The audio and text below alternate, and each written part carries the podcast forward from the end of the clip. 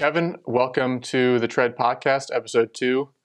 Um, for those of you who don't know Kevin, he runs the Javelin Anatomy Instagram page. So he's uh, has a, had a collegiate uh, javelin career himself. Um, I believe he's still training uh, for his own javelin career as well. So he's, he's training post collegiately. Uh, and then he, he puts out some really good stuff. So, uh, Kevin, first off, I want to thank you for being on and excited for this discussion today. Yeah, I appreciate you guys having me on. It's been a lot of fun. Awesome, man. So, I guess uh, first question for you, just just to familiarize uh, the viewers with who you are, could you give us like the five minute background, three to five minute background on how did you get into javelin? Um, kind of take us through that journey um, through, you know, how you got recruited to, to go to UConn uh, for javelin, how that process kind of evolved, um, what some of the ups and downs were in that journey, and then you know how that brought you to where you are today. Yeah, for sure. So I started throwing javelin in high school. Um, I I used to play baseball growing up, and ended up finding javelin because you know I was a guy who had a cannon for an arm at baseball, but sucked at everything besides throwing guys out from center field. So, uh, long story short, uh, you know, I threw through high school. I had a mark that was you know, just barely good enough to get me into a Division One program. So I ended up going to UConn to throw. Um, I joke around that I was probably the most unathletic athlete to ever be uh, admitted into a Division One track and field program. And you know, my journey through college was, you know, it, it, was pretty crazy. I had three surgeries through my time at UConn, uh, but I ended up finishing my career with a personal best of 72 meters, which was uh, you know, for the guys who don't really know javelin very well, that's a high level Division One throw, uh, but it's not. It's kind of like right on the brink of where you would train post collegiately to throw to try to throw professionally. Gotcha. Um, so, so that was like, kind of like my collegiate career. For, for reference, like um, for Olympic qualifiers, like what, what kind of throw, throw do you need? Like 80 meters, somewhere in that range? Yeah, so 85 meters is the qualifying mark, uh, okay. but they take it's like the top uh, 48 throwers in the world. So usually it's less than 85, but 85 is like the mark. Gotcha. So like what what would the equivalent be of like like throwing 100 miles an hour in, in pitching would be the equivalent of something like that, like 80 85 where there's there's yeah, maybe probably, guys in the world that can throw, you know, 100 maybe a couple hundred guys. Yeah, so there's there's a lot of guys who can throw 85 plus. So I, I would probably say maybe more like 95 would be the equivalent like that's good enough to get you to the pro level.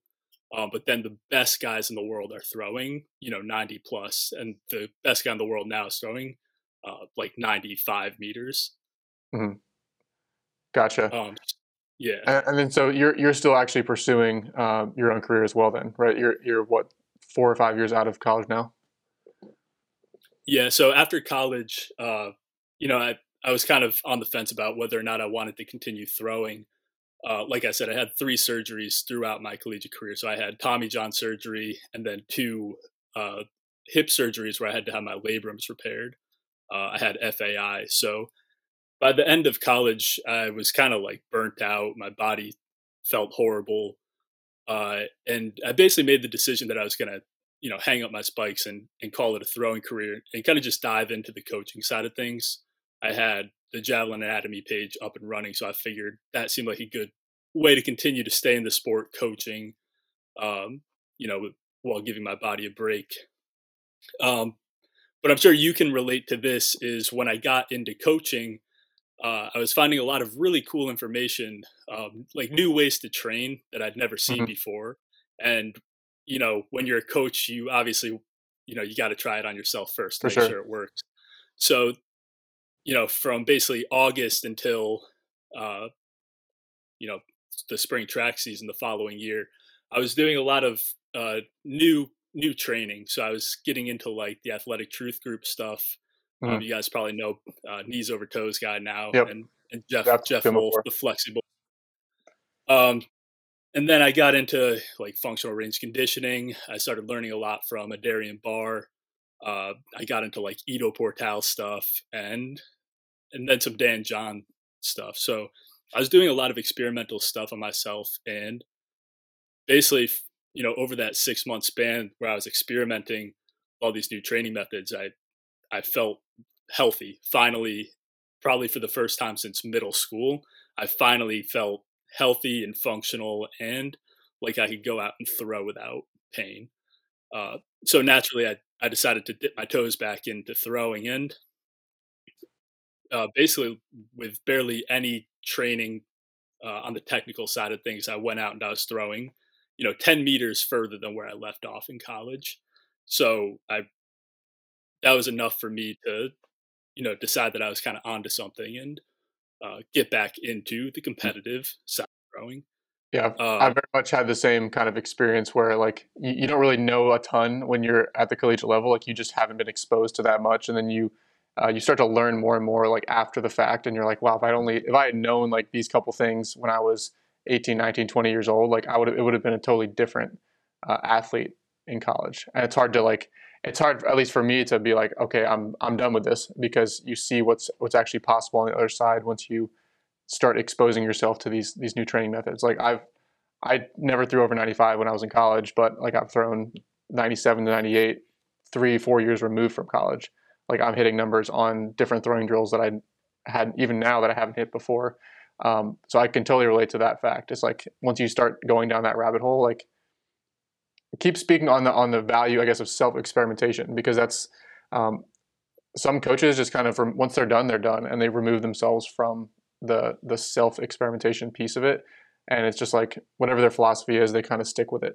But you, you seem to take this this idea of self experimentation very seriously and it seems to be like a core uh, principle in how you learn and then apply that to the guys you coach yeah no so I, I actually love that point you just made with like the collegiate system i was very big into self experimentation even when i was in college but you're very limited by the NCAA training system itself. So you have your team lifts, you have you know a very structured schedule that you're on, and yeah, you can sneak away and do your own workouts, but then you know you have to manage your workload and fatigue right. and try not to run yourself into the ground. And I actually think that my self experimentation in college, in conjunction with everything that I was doing with both the team lifts and team workouts and all the right. throwing, I think that I might have ran myself into the ground. I think that that was something that like I was doing too much, but I was learning a ton.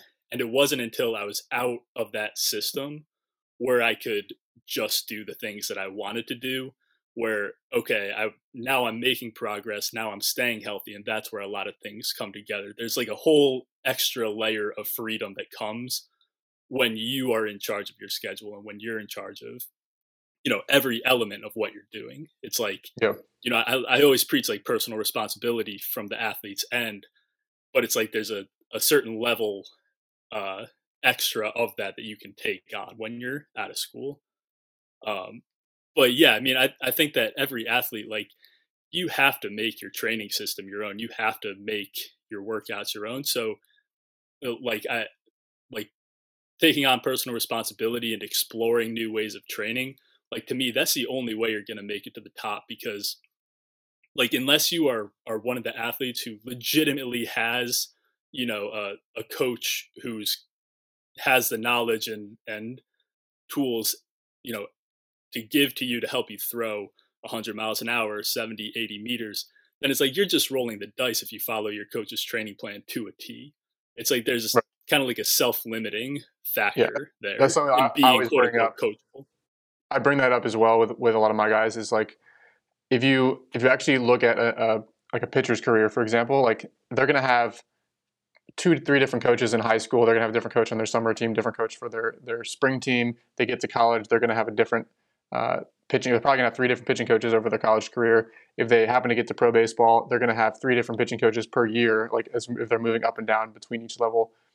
So you're gonna have 12, 15 different coaches. Like if you can't ultimately think for yourself and figure out how to pick and choose what applies to you, then like you're basically at the mercy of of whatever coach you happen to be paired with at the time, right? So it's it's the guys who there's so many guys that come to us where like they were the they were the stud like high draft pick, and they never had to think about any a single thing, and they just like it was easy for them. The second they run into any sort of adversity, uh, or they have a coach who like kind of screws them up a little bit, they they're kind of lost. Like they have no idea how to fix themselves because they never had to like learn to really think and they were just at the mercy of whatever coach they happened to have and what, if they screwed them up they screwed them up and that's to me that's just like it takes a lot of uh, it adds a lot of like chance to the equation versus being able to take ownership of your own career. Yeah, and I think that same concept applies even like even just on like a one year time frame where you're going to have your strength coach you're going to have your athletic trainer you're going to have your technique coach maybe you'll have your head coach maybe you know you're going to be doing all these different things you're going to have different plans from you know three or four different people and it's like what's the common thread there? The only common thread? Because they're not like yeah they're talking to each other but it's like you're the only one who actually knows what's going on between all of them and how it's making you feel. So if you're not in tune with that and you don't have the tools at your disposal to be able to advocate for yourself, then it's like yeah, like you're you're rolling the dice, and there's a very good chance you either get run into the ground or you, you know, just get, you know, stuck being mediocre for however long you're with all these people.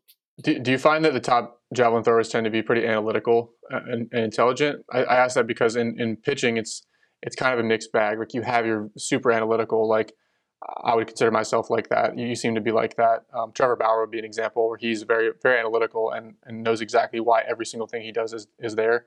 But then the, on the flip side, you have some guys where um, they kind of just like don't think, and that's part of their strength in terms of being able to go out there perform and not have like anxiety, um, and and not overthink what's going on, not be not have all these internal cues like weighing them down. Um, is javelin kind of that way where it's a mixed bag and some guys are just just naturally have it don't have to think about anything or do the guys who rise to the top seem to be the ones that are very methodical very analytical yeah i mean it's definitely a mixed bag uh, if you look at like the best javelin throwers in the world right now they're they they're all very very intelligent uh, with the sport and like thomas Röhler specifically is like he he's probably one of the most progressive minds in javelin right now um, but yeah, I mean, but then it's a mixed bag because you have a lot of guys who, you know, there's kind of like the the old school javelin training methods, and maybe you you think that you're learning about how to throw javelin, but you're learning the same set of information that, it, you know, it, maybe it's not like the best information out there. It's like kind of like limiting information. Like you have like old school cues, like throw over the top and stay closed, and it's one thing to learn those cues, but it's another how to apply them to yourself in an intelligent way. So I think a lot of people they they're under the impression that they're like learning a lot, but they're falling short and actually applying it and making it their own and you know be kind of like they're critical but they're not necessarily creative with how they mm. apply everything gotcha i guess along, along those lines that how how important do you think genetics are in terms of um, uh, certainly from a javelin standpoint, but also just in general from like a pitching standpoint, from um, being able to get everything you can out of your body? How important do you feel genetics are? Like, um, I mean, obviously, you know, you aren't maybe the same type of genetics as as these top javelin guys, um, but you still found a way to get to a fairly competitive level. Do you feel like that's a that's like a hard limit uh, for you or for for other athletes, or do you feel like it's something where um, you can really train to improve a lot of these qualities?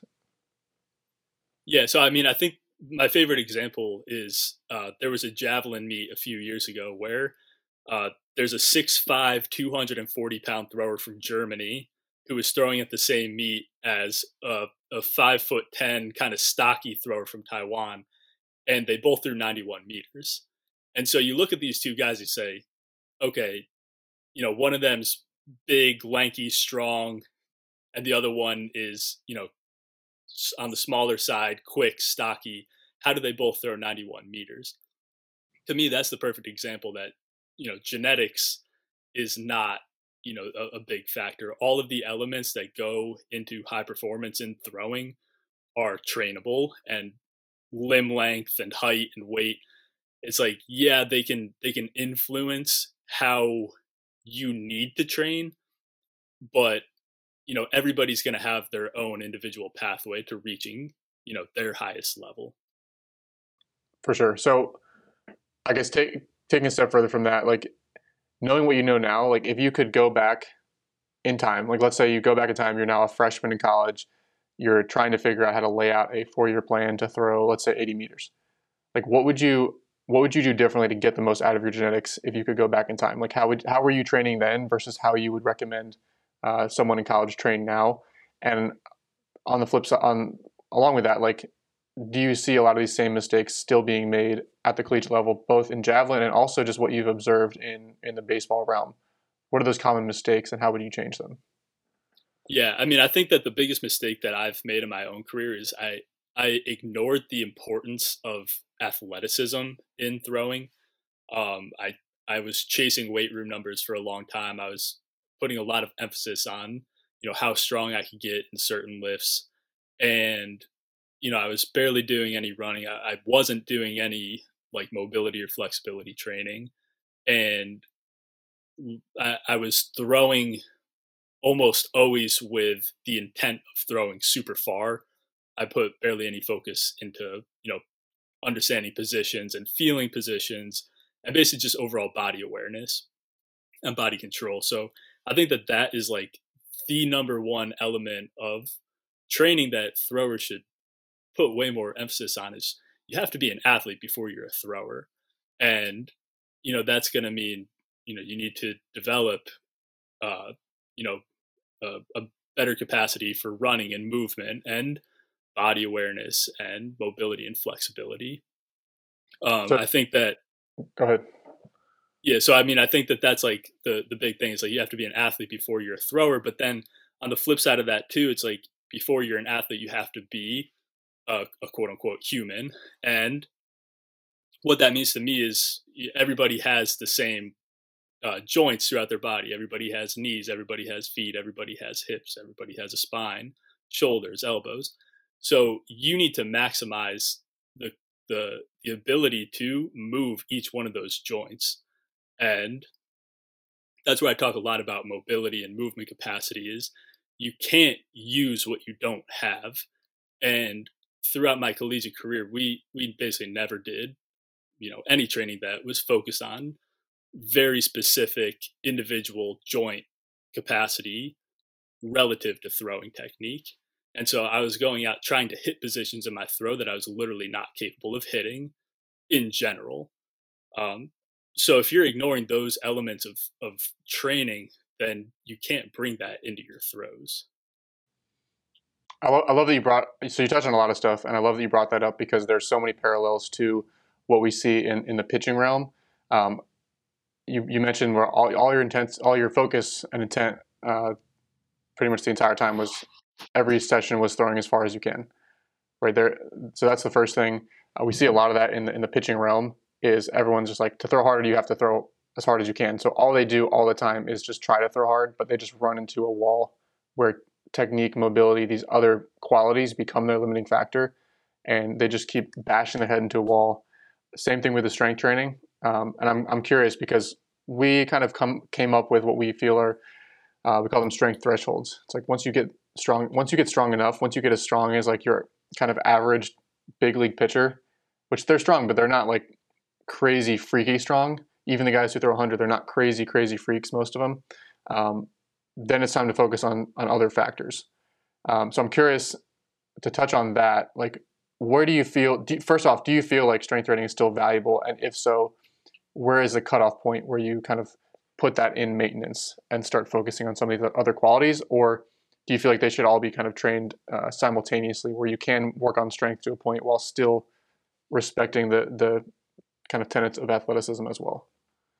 Yeah so this is actually something that i've changed my mind on fairly recently uh, where maybe a, a, year or two ago probably a couple years ago i would have said that you know strength really doesn't matter. It's all about your ability to hit certain positions um, but I started working with Grant Fowler a lot more closely uh, two years ago, and the way he approaches strength training, uh, he kind of takes more of like a no stone unturned approach to strength training, where you're not focused on any specific lift, you're just focused on overall adaptation of the body, um, you know, to to handle stress, and taking that approach, you can get strong and stronger and there's not really a limit to you know how strong you can get until it starts uh actually negatively impacting your movement so that's kind of what i say is like don't chase weight room numbers but don't necessarily put a limit on how strong you get if it's not negatively impacting you know your movement and uh, mobility So I think that strength training is super important. Uh, you know, especially in terms of like resiliency and and health and recovery. Um, it's just a matter of are you still moving as well as you need to, um, and that's where like your mobility work and just the the overall uh, organization of your training plan as a whole. Like proportionally, are you doing enough athletic work and mobility work to, um, you know, maintain your your movement and athleticism? So when you when you talk about mobility, and, and I completely agree that um, if you don't have the the mobility or the degrees of freedom to to get into a position, you're, you're not going to be able to actually display that in the in the skill. You're not going to be able to display that in your in your javelin throw or on the mound if you don't have the actual capacity to hit those positions. Um, are you addressing that when you talk about mobility in uh, kind of the corrective exercise sense, or you know, I know you've done a lot of um, kind of extreme range of motion uh, lifting type movements. Are, are you are you focused primarily on opening up the range and corrective the corrective side, or on loading in into extreme ranges and like incorporating that into the lifting itself, like super deep lunges, super deep uh, push up holds, things like that? Or do you kind of address it from the other side where it's static stretching, it's FRC type movements? Yeah, so the way I approach it is is all of it. Um, in terms of the weight room, uh, you know, we're still doing like the big compound lifts, but then the quote unquote accessory work is going to be more of the strength through length style of training where you're doing, you know, the super deep lunges, the super deep push ups. Um, and it, and there's just like a focus on addressing specific uh, specific levels of you know loading through these um, you know quote unquote extreme ranges of motion so even doing things like barbell dislocates and doing skin the cats um, basically just ma- making each joint as resilient as possible in the positions that you uh, need to hit in your throws um, and then on top of that, the overall movement capacity side of things, we're we're mostly addressing that at it in separate mobility work throughout the training week. So it, it seems like a, a, theme here is that you're you view the the strength training side as like building building tolerance and resilience in the sports specific positions, like the deep the deep positions that you're trying to get into in, in your actual sport. So it's not necessarily about raising your squat from three three fifteen to four four or five. It's about targeting a specific position that is a specific like weak or delicate position and be, being as resilient as possible. So like give me give me one or two examples of that. You said the deep lunge, pull over something like a pullover. Yeah, so um I mean just to really quick, like I think the the big problem with like quote unquote strength training in general is when we focus too much on the exercises rather than uh, strengthening specific joint movements. So just uh, to answer your question more specifically, like instead of doing bench press to quote unquote strengthen the chest, we're to do chest flies, skin the cats. We're to do uh, Cuban shoulder rotations, like external rotations and internal rotations under load in different positions. We're going to do isometric holds at the weakest positions. Um, and, just basically, if a joint can move in a specific way, we're going to train that and strengthen that and make it as resilient as possible through you know its full range of motion so what's i guess what's the progression then from that so like let's say you, you do open up some range of motion and then you you build that resilience and that stress tolerance in that new range of motion in the weight room um, what's the progression to then be able to really uh, produce power and be able to fire through through some of those positions right? Just opening up the range and having control of it and and stress tolerance does, to me doesn't seem like the entire picture. How do you integrate that and, and start being able to really uh, maximally uh, apply force and, and, power through those positions? Yeah so that that's probably the most important point of all of this is that the point of all this isn't to be good in the weight room the point is to be a good thrower so once you open up the range of motion and, and not just the range of motion you want to open up the range of motion of every joint in the throwing kinetic chain so you need right? Hip rotation, spinal segmentation. You need to free up your scapula. You need to develop some semblance of shoulder external rotation. Uh, and then from there, you're strengthening it in the weight room. But simultaneously, alongside that, you're going to be doing your throwing workouts. And Um, I, I I'm a big fan of weighted ball throws for javelin. It's a really easy way to get in, um, like sub maximal throwing repetition uh, at high volume. So that that is like my big focus for throwers who uh, maybe lack some of the uh, either you know the technical side or the the the power side, like you're saying, is we need to teach them how to take that range of motion and then bring it into their throwing technique. So, um, so and then find, I have a very specific that... set of cues and drills that I'll use to, to help them do that. So to, to piggyback on that, you, so then you find that um, using high volume submax throwing is particularly beneficial. Um, is that more from the technique side, more from the um, building capacity side, or is that more from like a, a power and, and uh, distance kind of development side? Like, cause that, that's something yeah. you said you didn't you didn't do in college. Like everything was like max effort all the time. So what kind of where do you see the sub max days or the high volume kind of low effort days slot in? Yeah, so this is another really important point is that there's no separating technique and quote unquote movement capacity. And uh, that was that was kind of you know like you said like my big mistake in college was I thought that technique was just okay let's take the ball and throw it as hard as I can and you know that's my technical training for the day but I was doing that with a horrible lack of mobility so it's like the movement that I was ingraining during those throwing sessions was bad movement.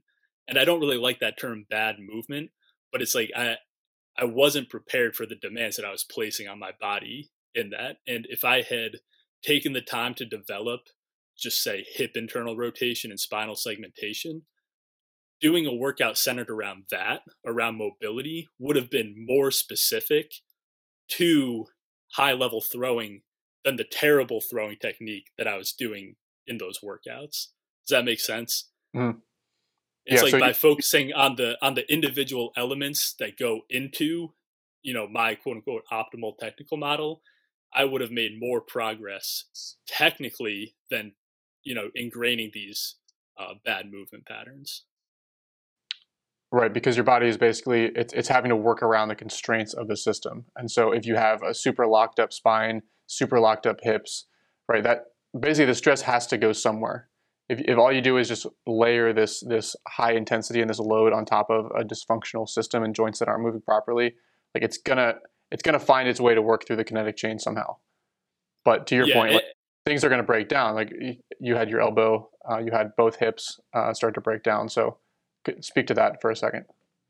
Yeah, yeah. So I mean, I think this is like a really important point. Is that like what we talk about throwing technique, we we need to right we, we have our our cues and our our you know sequencing terminology we say oh like you need hip shoulder separation in order to throw at a high level but then it's like hip shoulder separation what does that really mean because our hips are really two femurs sitting on opposite sides of a pelvis that can move independent from the other side and then we have you know 12 thoracic spine vertebrae and two individual scapula and two sides of the shoulder. So every one of these joints is going to have a specific role in driving the throwing motion. So when we boil that down to hip shoulder separation, we're we're losing all of that, you know, information as to what's happening in the throw. So for me, it was like maybe my my hip shoulder separation was good, but I didn't have any movement in, in my my femurs couldn't rotate, my spine couldn't segment itself. And so all of the stress that that would have dispersed, all the force that I could have created, and all the stretch reflex that I could have had throughout my entire body and torso, um, I was just cranking into my shoulder. And, you know, the the energy is going to go to the most mobile route. And for me, that was my shoulder and my UCL. And ended up paying the price for that so for me, it's like when we talk about technique, uh, we, we have to define the exact joint motions that go into that technique. And I mean, define the exact positions that we want those joints to be in and then make sure we can get into them. Um, so well, going back to like the weighted balls, like it's not really about power development. It's not really about technique. It's not really about movement capacity really what it's about is just preparing the body for the exact thing that we want it to do. And it's like everybody likes to say like you have to throw hard you have to you have to throw hard in order to throw hard but it's like but first you have to develop the body awareness to get into those positions and uh and just like understand it on a cognitive level what you're trying to do. So you, you view you view those submax days then as as simply just extra preparation for the tissues for the joints um, even more so than technique although that's part of it it's it's just preparing the body for those positions so that it actually will be able to withstand the the quote unquote high intensity days. Yeah, exactly. And and it trains the body to work in synergy to throw the way that you want to throw and, and, it connects the body in that way. There's a certain feel to these drills um, that you're able to ingrain by, you know, throwing at a lower intensity. You're able to feel what your body's doing a little bit better there's a quote that I love where you, you know you say slow is smooth and smooth is fast. So that's kind of to me what the sub maximal days are about. It's slowing things down in order to speed things up later. And that is on a neurological level in terms of motor learning, and that's on uh, an actual uh, physical adaptation level in terms of developing the elastic tissue and the range of motion to hit the positions in the throw. Do, do you find that there's such a thing as, as going too slow though? Like, do you find that if if the thing that to be able to have that smooth connected feeling, that sequenced feeling, where the arm just seamlessly kind of uh, kind of snaps through uh, with with low effort. Um, one of the things I've noticed is that if you go too like there's there seems to be a, a minimum threshold where you can actually capture the energy from from the lower half from the ground through the hips. If I go like 20% effort, I almost feel like I have to consciously slow everything down, consciously soften my lead leg, consciously decelerate early. Um, and for, like I almost can't throw a ball under like 75 or 80 miles an hour if I like use my body properly and actually like sequence the energy and just let my arm be pulled through. But if I try to throw 50 miles an hour, I find myself consciously like decelerating everything early and almost it feels like I'm ruining my sequencing. Do, like, do you guys find that there is is a minimum a minimum intensity call it like 30 meters. Like is there is there a point where it's not it's not productive? Or do you do a lot of stuff at, at these very low intensities and, and try to find a way to be sequenced there? Yeah so uh, when i say sub maximal like the intensity that i kind of mean is probably in that 75 to 80 percent effort range. Um, but a lot of the drills that i like to have athletes do like i like to do uh, i call them figure eight throws where you kind of swing the arm around the body in a mm-hmm. figure eight pattern.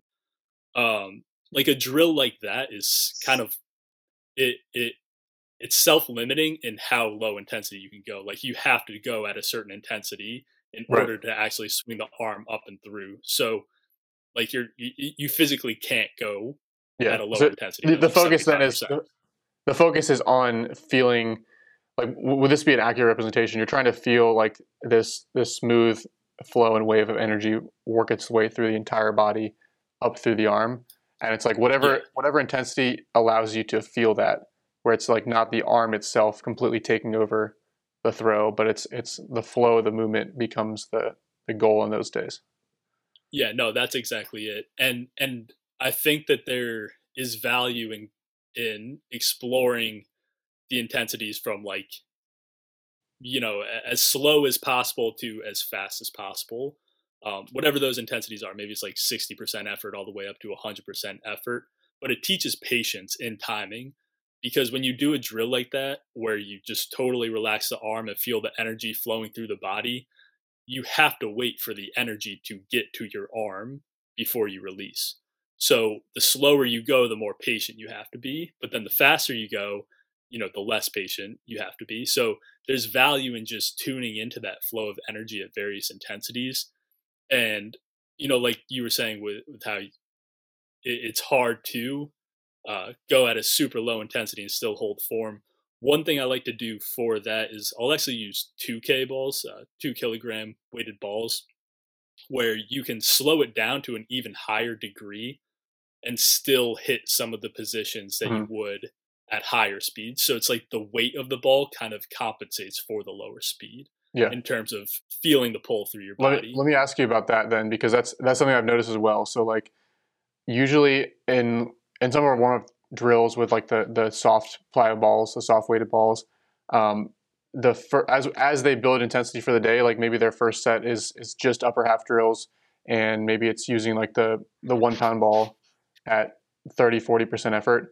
Because I've noticed like it's easier to throw those heavier balls at lighter efforts and still sequence it in to the throw. But it, if you try to throw like a three ounce ball at 30% effort, like it loses all meaning. You, you, you just don't get that actual feedback of where your arm is in space. But we've also noticed like if you if we have guys use balls that are too heavy, the the tendency is that their arm just kind of shoots in and pushes the ball. Like they, they lose the ability to actually get a good pull and delay uh, and delay the arm coming through, and they just kind of kick their elbow in, and it becomes like a tricep driven push. Um, we see that almost all the time with the with a two kilogram ball. So we, we like cut that for our guys. But for first off, have you noticed that that to be a tendency? Second off, how different do you feel that is? Because in javelin, you're throwing, I believe it's a one pound, it's a one pound implement, right? The, the javelin is one pound approximately. it's almost, almost two pounds. Oh, it's almost two pounds. Okay, so it's it's a Yeah. much heavier implement. How different do you feel like that has to be then from a training standpoint? Like four pound throwing a four pound ball seems to make more sense for a two pound sport than for a five ounce sport. Yeah, no, that's exactly it. And and I still see exactly what you're saying, where the guys want to muscle up when they throw. I think that that's just a symptom that your your arm is not prepared to handle that level of stress. Um, but then it's like what you're saying. It's like for a javelin thrower, you kind of need to handle that level of stress. For a baseball guy, whipping your arm back with whatever, however light a baseball is, a couple ounces, that's a different kind of stress than than whipping a four pound ball back. So it's just a matter of like arm adaptation to demands that you place on mm-hmm. it. So do I agree with that- what you're saying. I I don't think a baseball player really needs it. a Do you find that almost anybody? ball. Do you find that your javelin guys can eh, can any of them throw a two kilogram ball properly the first time, or is that something where like there's a full on progression to be able to build them up to that? Like I've seen a video of Johannes Vetter, Vetter doing it, and he he doesn't muscle up at all. It's like perfect. And I don't like that's the only guy I've ever seen a video of throwing a ball that heavy without muscling up. Is it is it a progression where you know they're not going to be able to do it initially, and you have to build them up to that? Yeah, one hundred percent. The uh, like just about anybody who tries to throw a two K ball for the first time, like it kicks their ass like every time. So the progression that I like to use is start off with as light of a ball as you need in order to hold form, build up to say hundred throws per session, and then once you hit hundred throws per session, bump up the ball, go down to like fifty reps, and just you know manipulate volume and intensity as needed until you progress up to like i know a guy's arm is ready when they can do 100 reps with a two kilogram ball in a workout in a session like high high-ish intensity at that like 80% Yeah. effort uh, Yeah. range And just for everybody else watching or listening, like you're not you're not saying that pitchers need, need to go do that. That that's very specific to the sport of javelin and the the loading that you're the specific type of loading that you're putting on your arm with a two pound with a two pound javelin and a full yeah no full it, exactly Yeah. yeah and I, i'm not sure what a baseball equivalent even would be or if there needs to be a baseball equivalent to Yeah. something like that We, we do. I mean, a baseball is five ounces, so we, we do a good amount of uh, seven ounce work, six ounce work, uh, and then some four ounce work as, as kind of underload stuff. And then we'll have guys throw the one pound ball as well, uh, some of their kind of patterning drills. Again, that's that's still three times the weight of a baseball. We typically don't see it, it being necessary to go much more than that. Once we once we get to like the one kilogram or the two pound ball, it's like the specificity seems to die down. Like the guys who throw that ball the best usually are not the guys who throw baseball's the best. They're just like the strongest guys who like have the highest, you know, bench press type numbers. Like they throw that ball really well. But they tend to not be the guys who have the actual highest like true pitching velocity. But the guys who throw like the four ounce ball really well, all of them throw gas with a five ounce. So there, there's a Yeah. specificity kind of uh, the specificity gets lost if you get too too far from the implement of your actual sport. Yeah, and I think that there could even be like one of my favorite reasons I use the 2K ball is that you you have to throw it with your body and like that requires you to totally relax your shoulder joint and you know get into a really deep layback position um and over the course of you know a lot of repetition and progression up to that 100 rep workout with the two kilogram ball is your your layback is going to get a lot better. But then again it's like what you're saying is that specific to a baseball throw? Probably not. But for a javelin throw it's like learning to throw with your body like that it's a totally different feel once you pick the javelin up in your hand and bring that same bring the same mechanics to the javelin throw let me ask you about um, to go back to this this mobility question. Um, do you find that do you feel that more mobility is is always better if you can control it? Like if, if you have the ability to uh, control that range, fire out of it. Are kind of is your is your philosophy like the deeper the position, the better, or or do you find that like it is more individual specific? Some guys are a little bit more tightly wound, fascially driven. Other guys are a little bit kind of looser, more degrees of freedom. Um, how do you view that continuum? Are you always searching for more range, more range, more range, or or is there like a point at which it becomes counterproductive and you've you've opened up the joint too much, increased the degrees of freedom too much? Yeah, so I mean, I think that this is this is a, a really interesting question because I, I go back and forth on this personally. I think that you need enough range of motion to fit your optimal technical model. That optimal technical model will will be different for you know different people but it's like when you look at the best well let's just say javelin throwers in the world they all hit some really really deep positions and you have to be honest with yourself if you are one able to hit those positions but two are you limiting your quote unquote optimal technical model to fit your weaknesses as an athlete uh, it's very easy to say like, oh, like I'm a muscle driven, knee dominant thrower, so therefore I need to throw like this. But then, you know, if you look at the best throwers in the world, that's not how they're throwing. So in if if your goal is to throw at the highest level possible, you should be using those throwers as you know a north star to give you direction for the things that you should be working on. And you know, there's some common I mean, across the board. There are positions that every elite thrower is going to hit, um, and like I said, you just have to be honest with yourself if you can actually hit those positions. Uh, and and then I, I, think a lot of people, in terms of the question like, is there such thing as too much mobility? I think the only reason that you could have too much mobility is if you don't adapt your technique to fit that new mobility. If you have more extreme range of motion, you're going to need to hit more extreme throwing positions. So, like one one example that I love is I, I love Billy Wagner, uh, mm. and he has a ridiculous amount of layback position. His layback position is is greater than 90 degrees backwards. So yep. in order to in order to hit a layback position that is greater than 90 degrees, you have to dump your chest forward. Otherwise, yep. it's it's physically impossible to hit your maximal range of motion. Right. But if you if you if you limit your technique to say, oh, like I have to throw with my chest up and high, throw with a tall yep. chest, and you don't dump no, your chest forward, then you have more mobility than your technical model requires. That's that's actually a really good example, um, I'm I'm glad you brought that up. So we, uh, so hypermobile athletes aren't actually that common. Like I can think of a handful that I've worked with over the past like seven years. But it's always it's always the guys that have two like a crazy like 200 plus degrees of of uh, layback uh, that they're able to create. And the second you actually get them really downhill at landing, they can actually take out all the slack in their arm, and that's when the velo spikes. But the second they're back here at landing, they don't they aren't able to remove all the slack. So Billy Wagner, like he's he's way out there with his trunk, and his his arm is is parallel with the ground.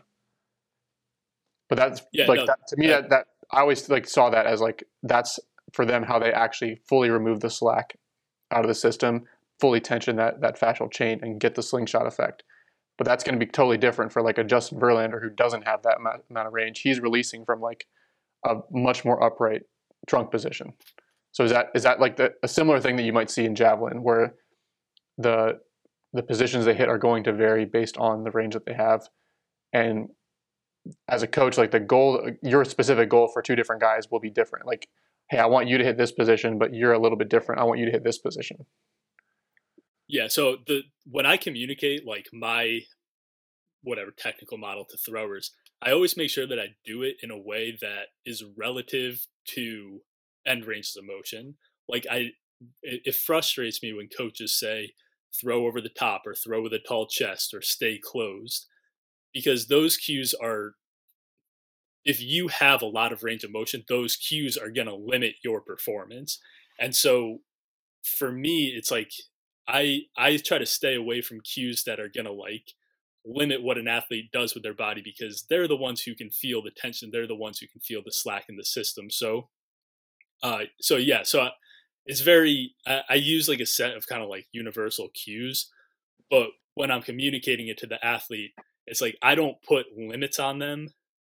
I don't put like rules on them for don't do this don't do that. It's kind of like a self exploratory process of like all right like how did that throw feel? What do you need to do from there?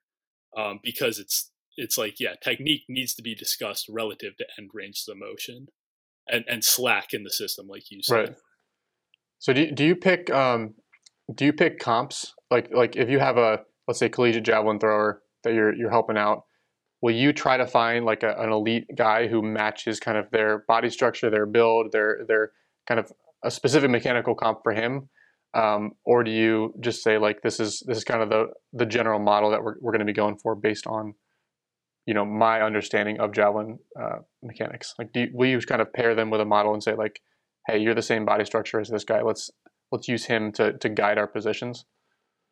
Yeah, absolutely. I think um, that's really important just because I mean like for me I think it would be crazy to assume what it's like to be in say a six foot five body and say, oh, like you should be throwing like Jan Železný without understanding that it's like when you're that tall or maybe you're a lot shorter, it's like the feel of things are going to be way different. So I think that you know the best you can do in a situation like that is find those you know comparative throwers and uh, just kind of guide them through the process of you know experimenting with different ideas and concepts and walking them through you know how does that feel like uh, you know what what do you feel like you need to do from here uh, but yeah i mean i think that it's really underrated to look at the best throwers in the world who are fit your body type and just try to copycat them right? I think the brain works very well in that manner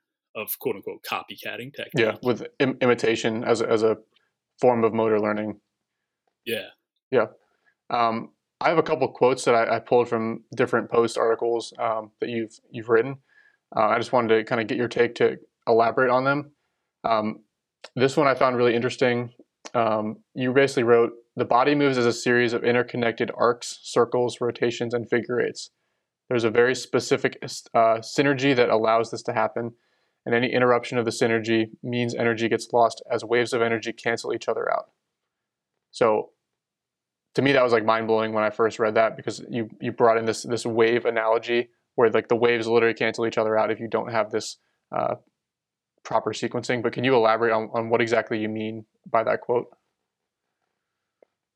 Yeah, so I, I think the, the the first big like principle uh, that needs to be understood is like the body the body drives movement or it should drive movement in athletic uh, motions proximally to distally. So that's going to be like the hips and the lats. Uh, maybe you're familiar with the spinal engine. I think you were actually the one that first told me about the spinal engine a few years ago. Um, the spine drives the movement, and then from there, the energy of that rotational uh, force gets transferred outwards to your limbs. So uh, that's going to happen through, you know, I call it like opposing joint torque. So if you have, we'll just use throwing as an example, like if you have a relaxed arm and your torso rotates forward, your arm is going to have force pulling it backwards. So your arm is going to go in an opposite direction of your torso.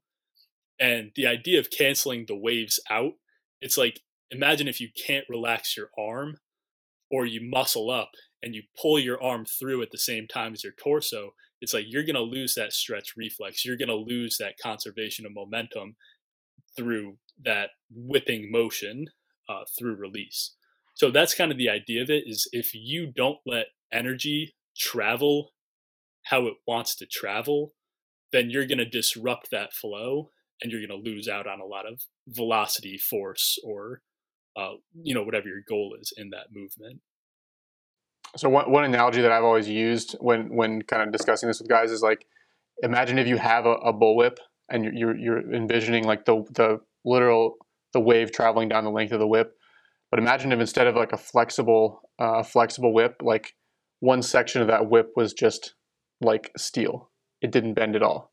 The, that wave is gonna is gonna work its way down the whip. It's gonna hit that one point where it's just like the steel rod, and it's just gonna stop. Like all the energy transfer that you're trying to create, that entire wave is just gonna hit it and stop. And so that that equivalent in, in a pitching motion in a javelin throw, like that could be something as simple as like mistiming between pelvic rotation and when the trunk comes in. That could be mistiming of when the glove arm starts to pull. That could be mistiming of when the the throwing arm starts to fire, not being able to relax properly. Like, is that is that kind of how you look at it? Where like anywhere in this entire chain, there could be these energy bleeds. There could be this this muscling up phenomenon where you're you're losing out on that true whip like mechanism, and like and how does that work into how you actually evaluate a thrower's mechanics? Like, do, like first off, answer that. Yeah, yeah. So that's actually funny. That's actually something I say to my athletes too. Is I say you you can't make a whip out of wood. So you need to be elastic. You need to be mobile uh, in order to to have this uh, you know movement principle come to fruition. Um, but I mean, I, I think that you know there's a thousand different places you can look for these restrictions. Um, but but the big thing is the the most common areas that athletes are going to be locked up in are their hips and their spine. And those are the areas where that is where you'll see like the biggest uh, issues start to show up. Where if you have like uh, like a tight pec or something, it's like you can kind of overcome that better than having you know immobile hips or an immobile spine. So you can usually see that. Um, a lot of athletes will be very pushy with their throwing mechanics off the back leg when they have tight hips. And that's very obvious because you see the, the kind of triple extension action uh, from the back foot into the block. And that to me is like a, first of all, that's just a big kink in uh, energy transfer in general, but that's a big sign that they are, you know, a, a muscle driven or tight athlete. So that would be like one red flag um, you, you can generally see when an athlete doesn't have a very mobile spine. Like you can just see the there's just right. It's like the eyeball test. It's like you know when somebody's fluid or not fluid with their movement. You can see if you if you watch a video and take like a still frame of their layback position, you can see when their spine is just like a straight line and not getting enough extension. Um, so those are kind of like the big places that I look. Um, but then also just like conversation with the athlete like hey like like where do you feel that throw? Um you know how does how does that throw feel? And a lot of the times these athletes you know throwing is painful or you know they have back pain or they their shoulder really hurts when they throw and it's like all right like these are all red flags. These are all signs and symptoms that you know we need to develop these elements of your uh, of your movement what would your uh, response be to? So there, there are some coaches in the, in the pitching realm who uh, literally preach triple extension, where they preach kind of jumping maximum force into the ground, jumping off the back leg, and, and basically getting full hip, knee, uh, and ankle extension, um, and kind of claiming that that's a, a, a, high level solution to producing rotation up the chain. Like, what what would your response be? I mean, we're we're in agreement on this, but how, how do you address that uh, that philosophy to to an athlete who comes to you and they're like, hey, I've been taught to do this. Why should I why should I learn to rotate when I've been taught to to kind of extend my back leg? I mean, the first thing I would ask is how is that working for you? um, but I mean, I, I think it's pretty obvious. Like if you just watch videos of the best throwers, it's like you don't see triple extension. You do not see that back knee extend. And then even if you break it down just on like an anatomical level, it's like when you extend the knee, it's like that's linked up with hip extension, and hip extension is linked to hip external rotation. And in order to actually create, in order to remove the slack from the throwing kinetic chain, your hip has to get into internal rotation. So you're literally sending your hip in the wrong direction, and and that just creates this massive, you know, wedge in the the flow of energy from the ground upwards, and it creates a big disconnection from you know the lower and upper half. One thing in javelin is if if a guy does that, uh, there's this funny thing that happens where the it creates this disconnect between their pelvis and their torso, where when they push off the back leg, their pelvis dumps forward, and as their pelvis dumps forward, they have to compensate with m- massive T spine extension.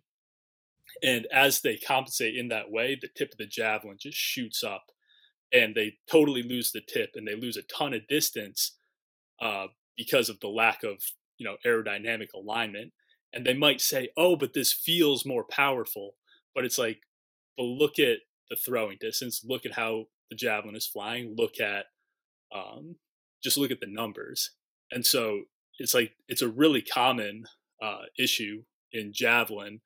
I, i'm not really i can't really speak to pitching but yeah super common um, well yeah, super common.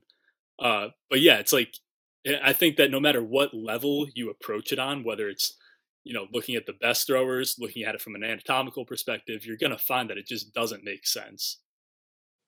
Do Do you find that some uh, do you find there's there seems to be a link in javelin between the guys who do that and the guys who do develop kind of hip labral pathologies, hip impingement? Like, is that something that you did prior to the issues you started having with your hips? Um, I, I actually don't. That's a, a very good question, actually. But what I could say is, I think that it's linked to elbow pain because it forces it when you go from back foot contact to block in the javelin.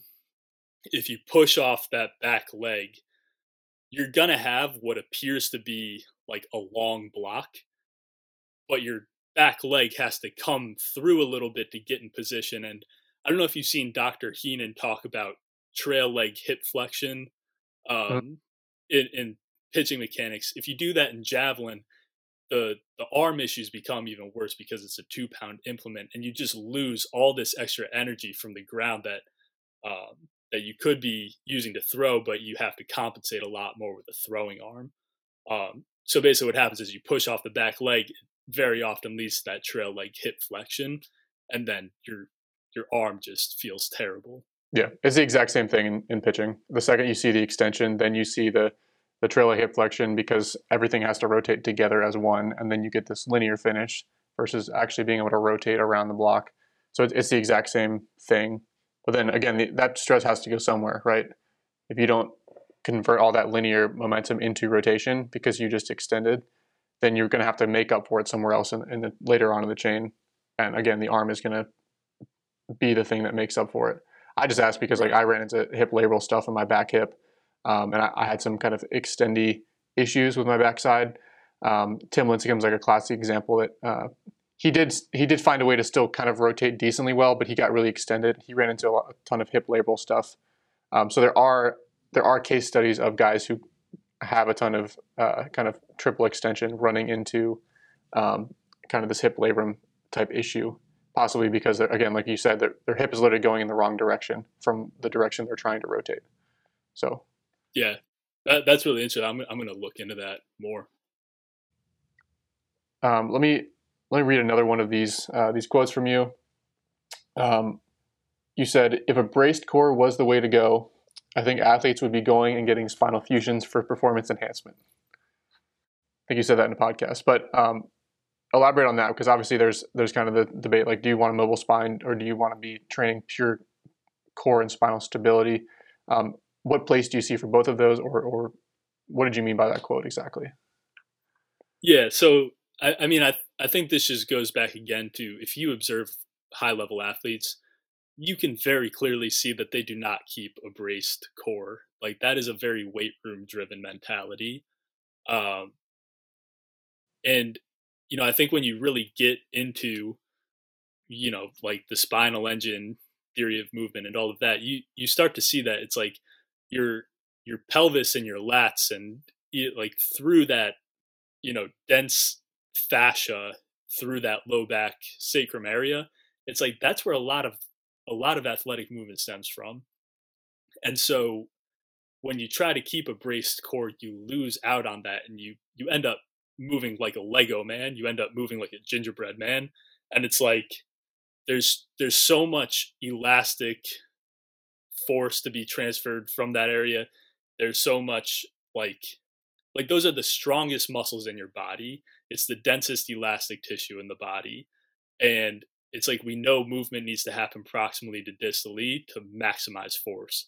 So it's like if you intentionally limit movement there, then you're missing out on all of that. You're not using your strongest muscles. You're losing a lot of stretch reflex, um, and then you're just losing out on on you know loose, relaxed athleticism. So I, I mean, I think it's it, I think it's enough to just observe the best athletes and see that you know that's not how they move to debunk the braced core idea. Um, but I think just thinking about it logically too, it's like it just doesn't make sense. So uh, to kind of go along with that, um, I think we I think we agree that like in the actual throw itself, there's not this uh, fully braced core phenomenon like a powerlifter might have. Right, you're not trying to just uh, brace the, the spinal column and then load it up with 700 pounds. Right, there needs to be that mobile action in the actual throw itself. Um, do you see any place for isometrics, planks, Pallof presses, any of that in a training setting, knowing that again they're not actually going to be using that exact pattern in throwing. Um, is there is there benefit there just to um, learning to kind of organize the pelvis, organize the rib cage, uh, or or is a lot of what you do more uh, kind of mo- moving, flowing type core movements? Yeah, I mean, like personally, I, I don't ever really do like Pallof presses or, or anything like that, but I see the value in using them as isometrics and just learning how to feel, right? Because when you do an isometric, it gives you the chance to, t- to tap in and tune into the lines of tension that are that are being forced through your body. Uh, so in terms of body awareness, like I, I think that that could be a great idea, but you have to like define why you're doing it. And if you're, if you're telling the athlete to brace their core and that this is how you need to run or throw or whatever. It's like that's where the problem is. But I mean, I, I don't think that doing braced core exercises in the weight room are going to be detrimental to your athleticism.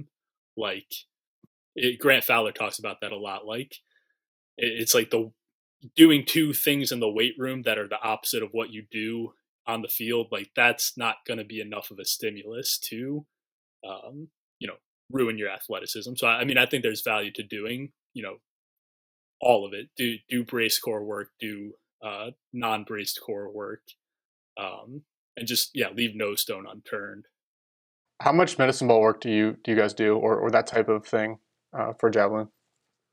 Uh, de- definitely a, a, good amount. Um, it, it kind of just depends on the athlete and where they're at for somebody who's at like a higher level, I like to do more of it. For somebody who's at a lower level, uh, it'll be more like technically focused work. Uh, I just think there's a lot of value to building the technical foundation before, uh, you know, layering on some of the, the, the power and elastic stuff. Um, but yeah, I mean, I think there, there's a lot of value in it in terms of uh, just finding that middle ground between the weight room and throwing. It's like you can uh, it, it, balances out like the elastic side of things, but also at like a higher force, uh, which is awesome for developing that javelin throwing core uh, strength. One, one thing you've talked about before is uh, the difference between throwing specific power and weight room power. So I, I really like this distinction. Um, you said here uh, where weight room power is driven by neuromuscular output, throwing power is driven by transfer of ground reaction forces, creating stretch reflex through joint torque, ultimately dictated by the leverage of our skeletal positioning. So it's that's kind of a mouthful, but like, could you could you simplify that for people listening? Like, what's the difference between me going and doing like uh, hang a hang clean versus going and doing a throw? Like, how how is the power? How is that not the same type of power? Yeah, so I mean, th- this is probably like the most important idea I think that I, I like talk about uh, on my page. It's like when you talk about power in general, it's like people get hung up on that word power, and so just because it's like you see Jan Železný throw and you say, "Oh my gosh, like he's so explosive through release, he's so powerful with his throw," you immediately jump to the conclusion that it's like, oh, powerful throw must mean powerful muscles, and powerful muscles must mean strong squat, strong hang clean, strong whatever. But it's like we have to define the exact task at hand. And like at, at the most fundamental level, what's the difference between a hang clean and a javelin throw? Well, one of them is a hang clean and one of them is a javelin throw.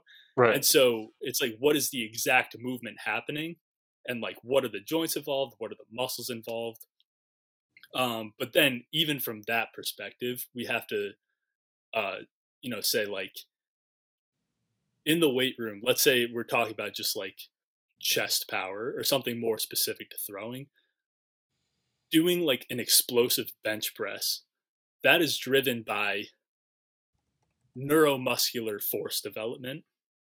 But when you look at what the arm is doing in a javelin throw, it's very passive, it's very relaxed, it's very loose and whippy. So, how does it move if it's a passive movement?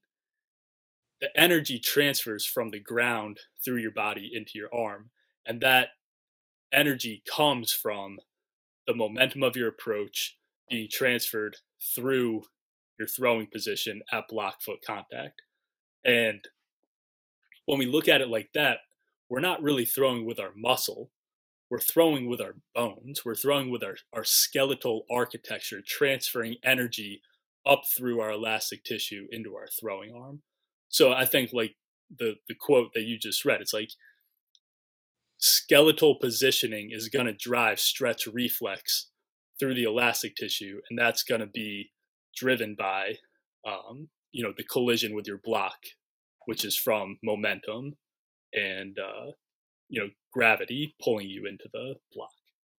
Would it be fair to say that uh, it's kind of the difference between uh, a total body uh, transfer power versus an isolated uh, power movement? Isolated power movement let's say the, the chest pass example, you have to produce all of that literally from, you have to overcome all the inertia and produce all that power from a complete standstill, all from your chest. Versus when you have the entire run up and you have all this momentum from your lower half, all you're having to do is really get into positions to allow it to transfer through the system. So it's it's the integrated approach versus the isolated uh, power training approach. Yeah. So here, let me let me put it this way: when you are let's say you're a 200 pound pitcher, right? And let's say you're standing on a weight scale and you weigh 200 pounds on the weight scale. As you're standing there, you relax your knees and you stomp on the ground a little bit, and the number on the scale shoots up. It's like, do you suddenly weigh more by relaxing and stomping your feet? It's like, no, gravity is accelerating you downwards, and then the ground reaction force, the number on the scale increases because uh, gravity just pulled you down harder. So if you take that concept and apply it to say your your pitching mechanics, gravity, like we talk about, like you talk about the drift and um, you know creating like a source of momentum into your block. It's like that is gravity acting on your skeletal leverage to accelerate you into your block. It's like there's no muscle in your body that pulls you downwards. There's only relaxation to let gravity pull you downwards. So it's like from that perspective, that is the quote unquote muscle of the throw. Gravity, the force of gravity is your throwing muscle. And it's your job to set up your body to be in a position to properly capture and funnel that energy from the equal and opposite ground reaction forces up into your throwing arm. And that's like a mouthful, but I think that that is like the perspective, that's the framework that you need to have to understand that difference between, you know, weight room power versus throwing power. Would it, would you view that so I, I understand that there's obviously a lot of energy being being transferred up through the entire body. Um, would you still view that there is an active contribution from muscular contraction as like an amplifier of that. So like the energy is traveling up through my body, up through my body, and there's a certain amount that's that's already here, but then I'm I'm amplifying that that wave with my own. The, I've always felt like there's an active addition to that that energy where the the pec acts as an amplifier. But if it comes on too soon, then it just canceled out the wave from the, the lower half and just muscled up. So how do you how do you kind of uh, handle that objection where there's still do you do you find that there still is the active the active contribution? It just needs to be perfectly timed and so that you actually allow the other energy to get there first. Yeah. So th- like this is something that I throw or whatever. Yeah, no, no, I know exactly what you're saying, and and this is something I personally go back and forth on a lot. I think that it's because if it was an active component, and this is just me speaking from my experience throwing, you would have to time that muscular contraction to the millisecond. And to me, when I throw, I feel that same thing that you're talking about. It feels like an active component, but I don't feel like I'm actively doing anything with my chest. So that to me, I think that there's like, I think there's a lot that we're gonna learn about, uh, like the neuromuscular fascial system within the next however many years. I think that that is an area that will be really interesting to study and what impact that plays on muscular contraction and movement.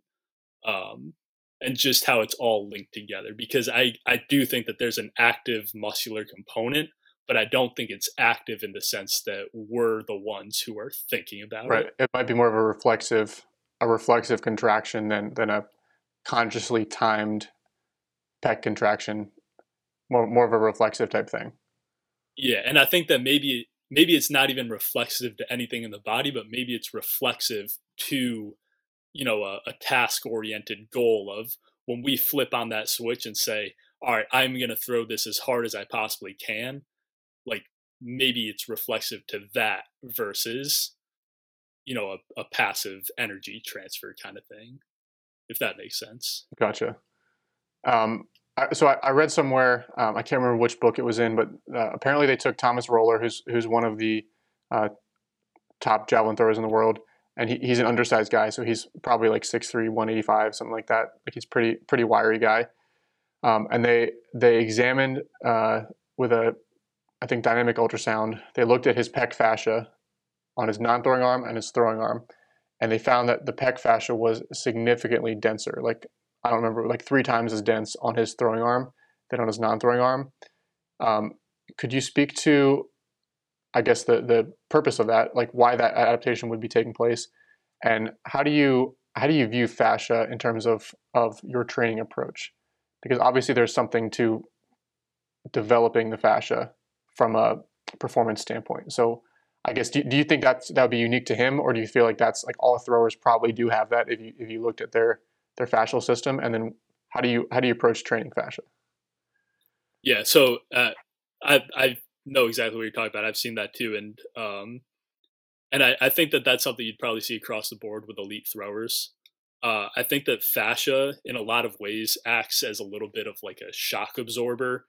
Um, like when we talk about elastic power, I think that that is fascia more than it is individual tendons and um, like soft tissue. Uh, and so I think it's something you see across the board with all throwers. Um, when it comes to training the fascia, um, I I forget exactly where I read this too, but it's like it's going to be repetitive submaximal efforts that cause fascia adaptation rather than uh, you know isolated uh, high load movements. Uh, so that's where I really love the submaximal throwing building up a high volume of high, uh, submaximal throwing.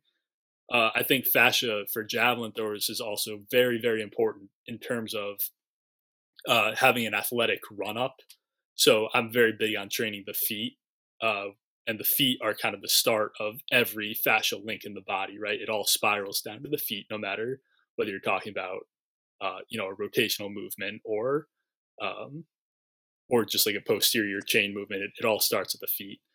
Um, so I follow uh, Chong Xie. I don't know if you've heard of him, but he's the one that got me onto this. Uh, basically, his method for training the fascia system through the feet is just tons and tons of submaximal, uh, high repetition uh, hopping. So, like five minutes of hopping side to side Uh, you could do jump roping or barefoot jogging, but just a super high volume of, let me, of low Let me ask you. Let me ask you a question based on that because so this is one of the questions I had uh, planned for you. Um, I think it's it's been known for a long time that like if you want to dunk a basketball, you want to improve your vertical uh, vertical jump, you want to sprint faster, like the feet are important, plantar fascia is important, the calves are important. Like go do five ten minutes of jump rope a day. Like that's that's like a a well known kind of thing, like to train the the fascia in the feet. Um, do you feel like there there is an equivalent thing you could do for the upper body?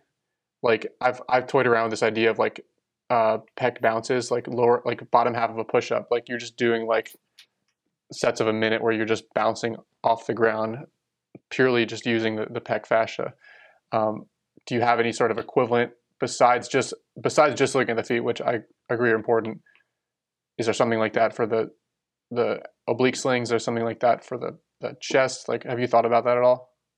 Yeah, so that's funny. I, I've done that too with the push up stuff. I experimented with that for a while. I, I don't think that that was really very effective. I think the best things that I found for a super like strong elastic shoulder girdle is high repetition medicine ball dribbles. So in an overhead position, uh, with one arm with so like a six to eight pound ball, just doing fairly hard, but you're dribbling the medicine ball overhead against the wall, um, and doing you know sets of twenty five to fifty, um, and just accumulating. Do you stay in plane with that, or are you are you going like all positions on the clock? Or are you trying to stay in plane with with your shoulder position right here? Uh, I do it. It's it's somewhere between overhead and in plane. Um, so you might I, you might be a little bit up, a little bit above right there. Yeah, I I try to emphasize uh, like you're pulling the arm with the body, right? You're not like m- muscling the yeah. dribble. Um, so you're you're you're letting the body pull away from the arm, and you're you're kind of yeah. catching a rhythm of uh, rotating gotcha. away from the ball, catching it, letting it pull you, and repeat. Um, I have a video of it on my page. It, cool. would probably help to visualize. Um, do, do so you that's a question on that because like I've at one point I had a, a bicep tendon thing like four or five years ago, and part of my rehab for that was uh, doing a bunch of dribbles. Um, I wasn't doing them exactly like you were talking about. I was doing them more like just kind of straight up, right right around 90 degrees, and like really training like this bounce right here. But what I found when I started throwing again is I wasn't allowing my arm to actually like whip through. I started throwing like this, where I was yeah. just coming through like that. Um, do you have any like when you do them? Do you actually like allow your arm to like spiral and whip as you do it, or is, is it more of like a catapulting action? And have you seen like it positively or negatively affects actual throwing mechanics once you get back into throwing? Yeah, so that that's uh, kind of what I was trying to describe. Is like I try to make sure that it's the full body pulling away from the arm so it does load the scap it does create that spiraling motion um, and yeah just trying to create as big of a stretch through the chest as possible and it's totally relaxed so like when you when you do it at that 90 degree angle it's it's awkward to try to control that and it becomes this weird like internal yeah. rotation movement and that's just not resembling throwing at all um, so I, I, don't like dribbles like that. I don't like any exercises like that where you're trying to isolate shoulder ER.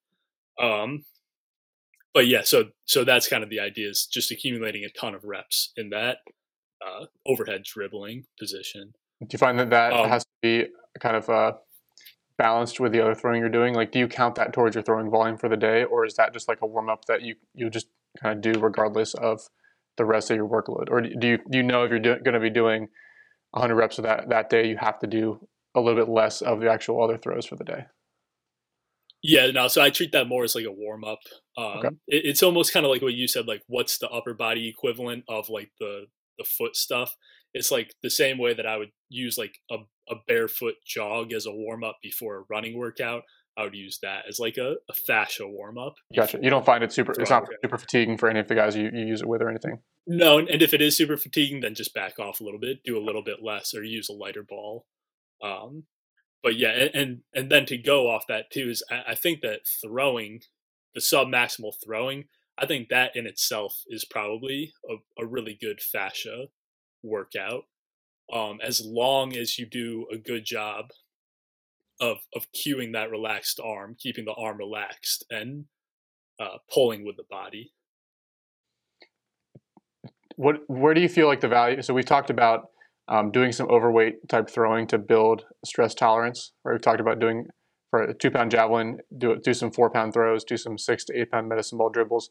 Um, do you feel like there's any value to underload training? Like, do you do any one pound, any uh, I don't know, seven ounce, nine ounce, like anything lighter than a javelin to work on maybe the arm speed uh, component of that? How do you view overload versus underload kind of continuum with with, uh, with your throwers? Uh, I, I don't really personally use underload for anything other than during like a ramp up phase of throwing, um, where you know like even in it, the javelin's 800 grams is almost two pounds. So if you take some time off from throwing, like that's a it's tough to just jump right back into that at a high intensity. So I like to start with a underweight ball just to build back uh, the repetition and uh, get back into it. But in terms of you know like over speed throwing and stuff like that, I, am not really a fan of that. Um, for no other reason than I, I, it just doesn't really fit into uh, the training system that I use. But I know a lot of coaches do use that uh, Stephen Jones is is a really good resource for stuff like that. Um, but yeah, no, I don't really use underweight throwing. Um, I only got a couple more questions for you. Um, I know we could probably go on for hours, but I, I want to be respectful of people's time and your time. Um, when, when, you initially work with somebody and you're kind of evaluating uh, what type of training they need, um, do you look on like the elastic versus muscle driven continuum? Like, do you say this guy is like do you have any way of evaluating that first off like do you look at their different types of jumps like vertical jump uh, step into jump pause jump like do, you have a way to evaluate whether they're muscle driven or more reactive elastic driven um, if so then how much how do you like gear their training differently or everyone regardless probably needs to be more on the elastic side? Like do, do you do you view it that way or do you tailor what they need based on uh, some sort of test like that? Yeah so uh, the the big evaluation that I do is like I watch their their throws. They send me throwing videos, and then I have them work through a few different mobility exercises. Um, but generally, from watching their throw, you get a really good sense of what they need in their training. You can tell when somebody is not athletic and elastic. You can tell when somebody uh, needs to add a little bit more strength in the into their throw and generally kind of going back to like early on uh, when you'd ask about strength training it's like i think most people like whether they need it or not need it quote unquote need it um, they'll still do it and develop their strength in these different ways and uh, you know i've had really strong guys who didn't need strength but still benefited from you know doing some of the strength through length stuff and long range of motion strength training so the strength training side is kind of like universal across the board. It's like that's going to hit on everything you're going to need as a thrower anyway, like no stone unturned, like I keep saying. Uh, but in terms of like movement and mobility and elasticity, that you're going to see uh, pretty easy just from watching their approach. Um, and then the, a, a, big side of this that's kind of irrelevant to baseball guys in general uh, is like the approach technique, your run up technique, and that is a huge part of what I do too. Is um, there's a lot of movement principles uh, that I like to work on with throwers through their approach. Um, so you you can see all of that for the most part just from watching a video of them throwing. Gotcha. Do, do you have like specific, um, I guess, weight room goals for them based on like let's say they're working on strength through length? Um, I, I, know you mentioned the Athletic Truth Group. They have like their strength, their standards um, for each given movement, like their ATG lunge. They have, you know, you should be able to do X amount of body weight for X amount of reps. Um, do you have anything where it's like, hey, if, if you can hit these five things, like chances are we're going to be able to get in some really good positions and, and throw pretty far. Um, anything like that off the top of your off top of your head that like are rules of thumb, uh, or is it just continue like whatever you have from the start let's just keep improving it indefinitely yeah so with the the strength stuff it's definitely more like there's no standard it's just let's keep getting better Um, but in terms of like the the positioning stuff in mobility ability, I have six. I call them benchmark positions, and those are going to be representative of the throwing positions you need to hit. So that's going to be the back bridge, the side split, the front split, uh, the skin the cat, a toe touch, and then I call it the thrower stretch, which is where you have one leg out and you reach back and touch yep. uh, the opposite hand. It kind of resembles like a, a block throwing position. Um, so based on you know how well you're able to perform those movements, that's going to be a big focus uh, on like where you emphasize training moving forward. So if you're uh, struggling with a back bridge, for instance, then um, it's like that's where we're going to put some more of the emphasis in the training that you do. It's going to be more spinal extension stuff and uh, just kind of opening up that anterior chain. So I'll say, hey, like, you know, for this workout, why don't you put a little extra emphasis on the couch stretch? Why don't you put a little more emphasis on spend a little more time doing the back bridge push ups um, and kind of work that way?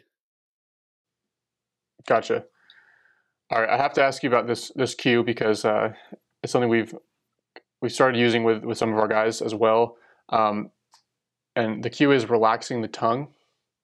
yeah. I know, I know that was one that uh, apparently Jan Železný was uh, uh, kind of a, a, big user of that cue, uh, or maybe that came from the DNS uh, kind of training background that, that he was on. But um, we've used variations of that: relax the tongue, relax the face. Um, talk about that as a way to encourage guy or, or I guess cue cue relaxation, like when you see when you see them muscling up somewhere, and, and if so, like why does that work? Why would that work? Yeah, so uh, it it comes from uh, DNS system. That's where the idea comes from, and that's where Jan Železný got it from. Um, honestly, I I do not fully understand the neurology of it. All I know is that relaxing the face is probably one of the best cues you can possibly have as a thrower if you're somebody that muscles up uh, the the jaw like that's where you hold a lot of tension in your body like even if you're just like a desk worker and you're like stressed out during the day at work you're gonna notice like that's where you hold on to the tension it's like you hunch your shoulders and your jaw's all clenched yeah. tight and you know you get those stress headaches it's like the same principle applies to your throwing if you're you know trying to to rip it you know 500 miles an hour and you're you're clenching your jaws to do it, it's like already I can tell you that's you're you're not going to throw as hard as you think you are. And this is something that uh, we had just started talking about uh, with one of our throwers who I don't know if, if he wants me to say his name, but he actually used to work with you, Scott. Um, okay. we, yep. we recently started using that cue with him, and the way that he started using it is as he's running down the runway, he says, he likes to let his cheeks jiggle. He likes to feel his cheeks jiggle. Yeah. Um, and you can see that in most and, most Olympic sprinters. If you watch their slow mo, you can you can see how relaxed their face is. Yeah, and, and it has immediate transfer to relaxation throughout your the rest What's, of your body. What I've always found, like when I first heard that cue, and you just like try it, it's impossible. To, it's at least I feel like it's almost impossible to hold tension anywhere else if you relax. If you do that, it's like it's like with the last place you hold tension, and so if you can relax that, everything else just falls into place. Versus like if you just relax your hands, like you're still actually holding tension in your traps, jaw, tongue. But if you relax that, it's like everything else seems to just kind of melt away. So I, I don't know how, how they figure that out, but it's it's a pretty unique cue that we've had results with too. Yeah, no, I, I, love it. I think that that's um like there's definitely neurology behind it. I know Douglas Heel and his like Be Activated system and uh, the RPR reflexive performance reset like that's you know they call it like the zone three muscles. So any anywhere that you're holding tension outside of like your torso, that's gonna be a limiting factor. And like just even outside of like that being a cue, I think it's really important to just have you know awareness of where you're holding tension in your body anyway. Um, you know, just do like a body scan like before you throw. Like, mm. you know, how does how does my head feel? Relax my head, relax my shoulders, relax my hands, relax my toes um, like I think there's a lot of value in that, just being aware. All right, I got one more question, and then I will uh, open it up to you if you have anything else you want to say, because I, I, know we've dragged this on a little bit. Um, when it comes to mobility, obviously there's a there's a purpose to loading deep positions, loading loading them in the weight room, strength through length. there's a place for kind of isolated mobility work where it's maybe like back bridge training where it's you know it's not necessarily loading it, but it's just opening up that range with maybe FRC type movements or uh, things like that. Um, what's your view on soft tissue work? Like, do, do you find that um, you need to address soft tissue to get results um, from the mobility side, or do you find that just sending the signal of getting into the getting into certain positions actively and then loading those positions is enough uh, to to work on the range of motion where you don't even need to spend as much time on the soft tissue side, or or is that like a, a big piece for you guys? Um, so so generally speaking, it's it's not a big piece of what I'll have guys do. But that being said, I, I'm a really big believer in soft tissue work around the throwing arm, uh, and you know just like your upper back muscles.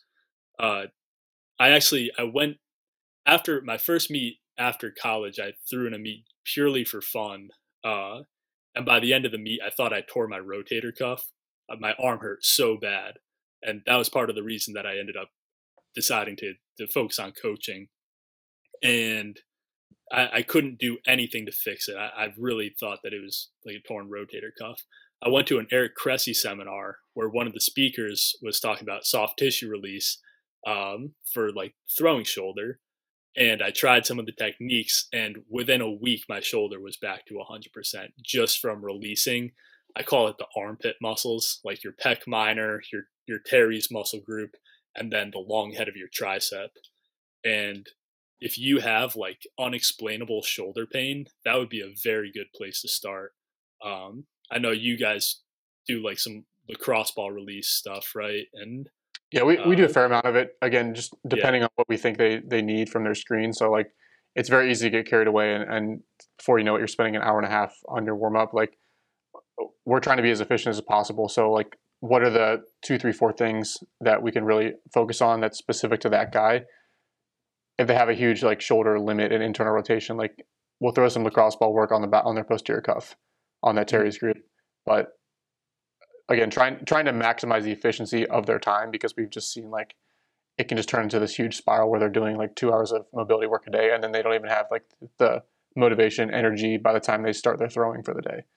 So yeah. I mean, I, I, definitely find yeah, I, I definitely find that if if you're able to, you know, do a single arm hang for 30 seconds and can get into a good back bridge and can move your spine in all these different directions, like you're generally not going to have issues with soft tissue quality. Um, but I think there's definitely value to having it as a tool in your toolbox. Awesome. Well, is there anything else you, you really wanted to touch on? Any, any other topics we, we didn't hit? I tried to uh, get to as many of my kind of selfish uh, questions as I could. I was I was very just curious to to pick your brain, but um, what do you want to talk about, if anything, uh, just to finish this out? I mean, honestly, man, I think we covered it all. I think this was a pretty great interview. I, I haven't done like a throwing specific podcast yet, so this was a lot of fun. Awesome, man. Well, hopefully the people enjoy it. Um, if you guys have any questions for Kevin, you can go ahead and leave those down below. Um, I'm sure we'll do this at some point in the future. So uh, we'll try to hit some of those questions as well. Where can they Where can they find you uh, if they if they want to reach out, want to learn more about what you do? Yeah, so I have an Instagram page called javelin.anatomy, and that is where I do just about everything. If you have any specific questions, you can email me uh, at javelin.anatomy at gmail.com. Um, I have a, a, few different resources. I have a mobility program for throwers, and then I have uh, a javelin technique program called Technical Foundations, where I, I break down some misconceptions and some some foundational elements of javelin throwing technique. So um, check those out and and shoot me any questions that you have. I'm I'm always happy to to talk back and forth in the DM. So um, yeah, but I appreciate you guys listening in on this.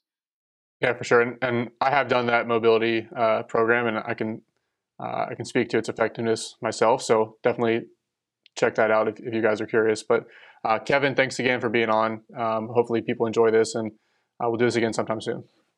Yeah, I appreciate you having me, man. Thank you. Thanks a lot, Kevin.